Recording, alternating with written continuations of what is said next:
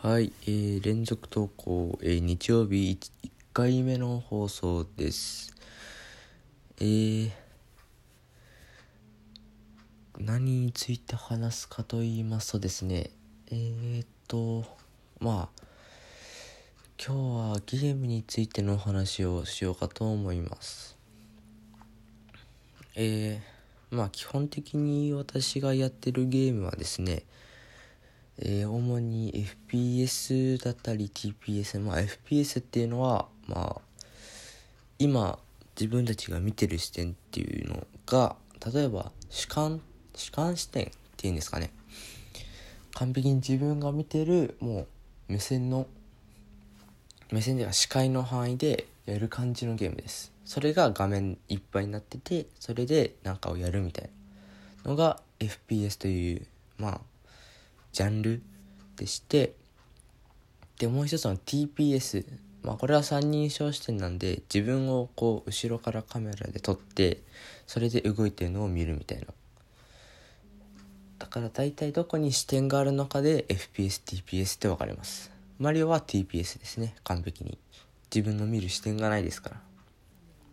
マリオ視点でもう走ったりとかクリボーを蹴るとか言うんだったら FPS です。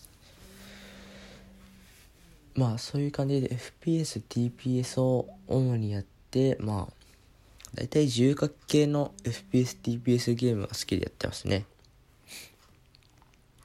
例えばレインボーシックスシージというまあ本当にリアルな感じのタクティカルシューティングゲームがありましてそれが一番好きですね。めちゃくちゃむずいですね。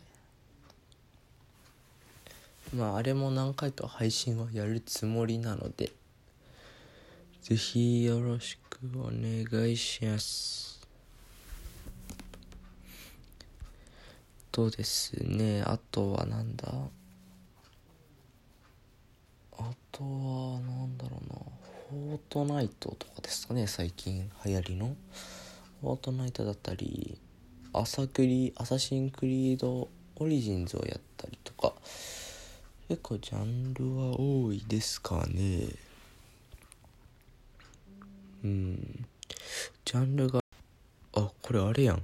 携帯操作しながら録音できるやつですね。えー、これめっちゃあれじゃん。詰まった時とかにガンガン調べられるやん。あーじゃあレインボーについてちょっと調べてみますか。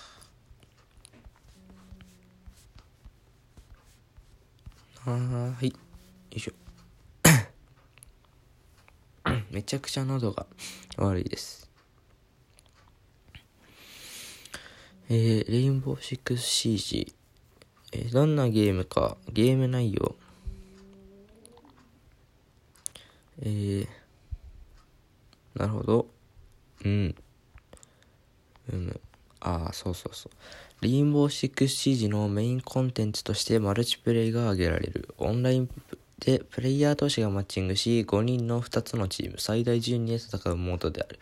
マッチングするとステージと対戦内容が選定される。プレイヤーは建物などの施設に立てこもる防衛側とそこに突入する攻撃側の2つのチームに分かれ使用するオペレーターを選択する。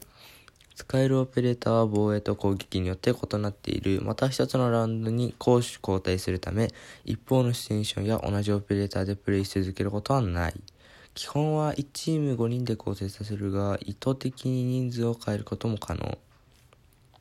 ただし、通信エラーやオペレーター選択中に5人集まらなかった場合、それまでに集まった人数のチームで対戦することもある。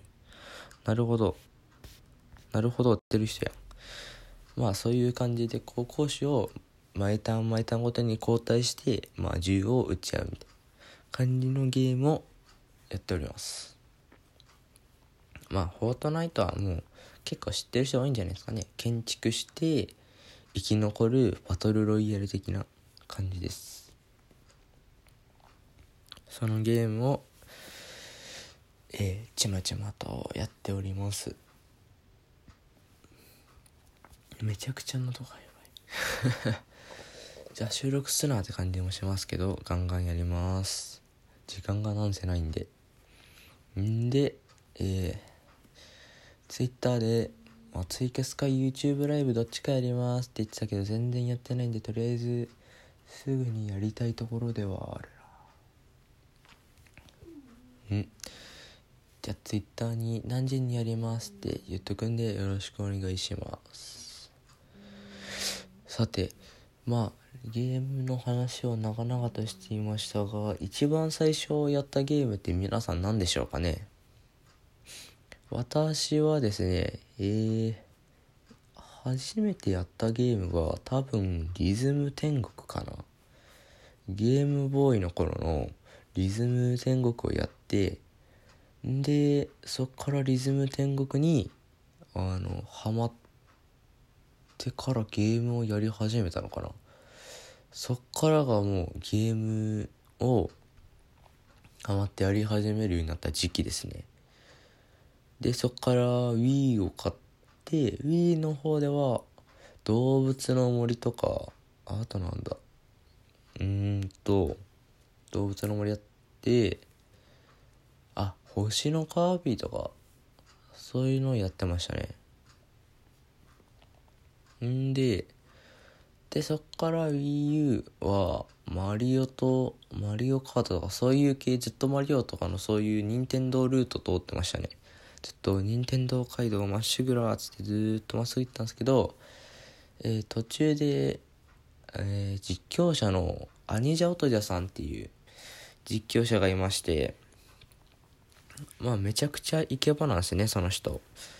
イケボでわーっと思っておもしゲームも面白そうだなっつってそっからえー、メタルギアソリッド5ファントムペインだかに、えー、ルートがキュッと PS の方にソニーに行っちゃってああでそっからかなもうレインボーとかもうガンガン武器とか使って人を倒す的なのをやり始めましたね本当にずっとそういうのが多いのかな結構まだ30歳とかでもゲームやってる人いますし、やっぱりゲームやってる人だとどうなんですかね。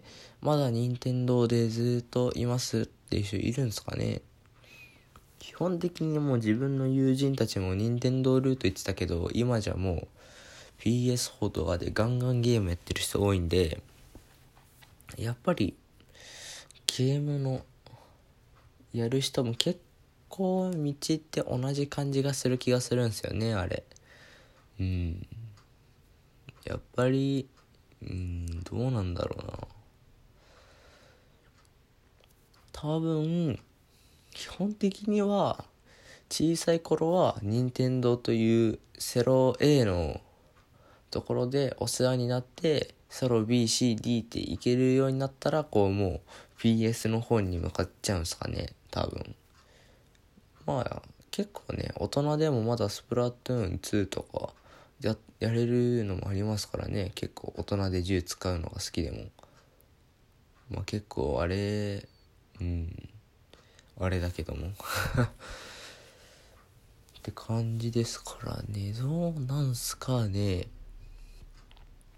あと最近流行ってるのなんかなんだろうな。最近ドット調のゲームが 流行ってきてますね。ドット上のゲームだったら例えばなんだ？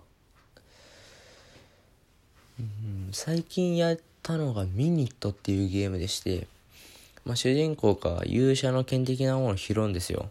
ででーって拾ったら1分間しか生きられないしそれをずっと剣を直すまでループし続けるっていうまあちょっとしたなんかすげえかわいそうな人なんだけどその剣をえー、壊すというか、その装備を、まあ、呪いの装備ってあるじゃないですか、ドラクエにも。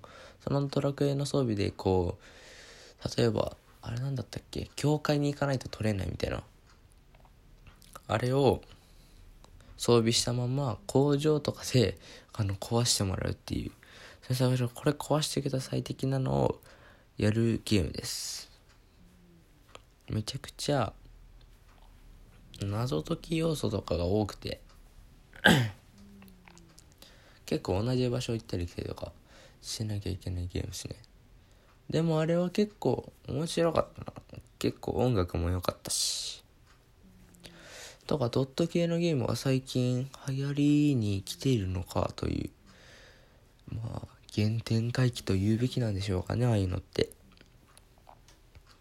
最初はもうドットでしか作れなかったところからポリゴンまでに成長してポリゴンから今のようなねあんな綺麗な、うん、写実的なもうゲームになってきているところなのにわざとそこでドットに戻すっていうね。ある意味そういうのも面白いですよね。まあいろんなもので何かしらの原点回帰は起きているんでしょう。音楽とかでもねよくありますもんね。なんかこの音楽80年代っぽい音楽だなとかそういうのってまあそういうのって音楽を受け取った人によりますけど結構あれですもんね。あの何がそれを受け止めてその昔っぽいなって思うところっていうのはその人にとって何か昔っぽさを感じるところがあるってことなんでうーんみたいな、まあ、感性の違いゆえのあれですよね。ところですよね。まあというわけで今回も時間が来ましたのでとりあえず日曜日の、えー、1回目は終わりたいと思います。えー、それでは2回目3回目とよろしくお願いします。よいしょす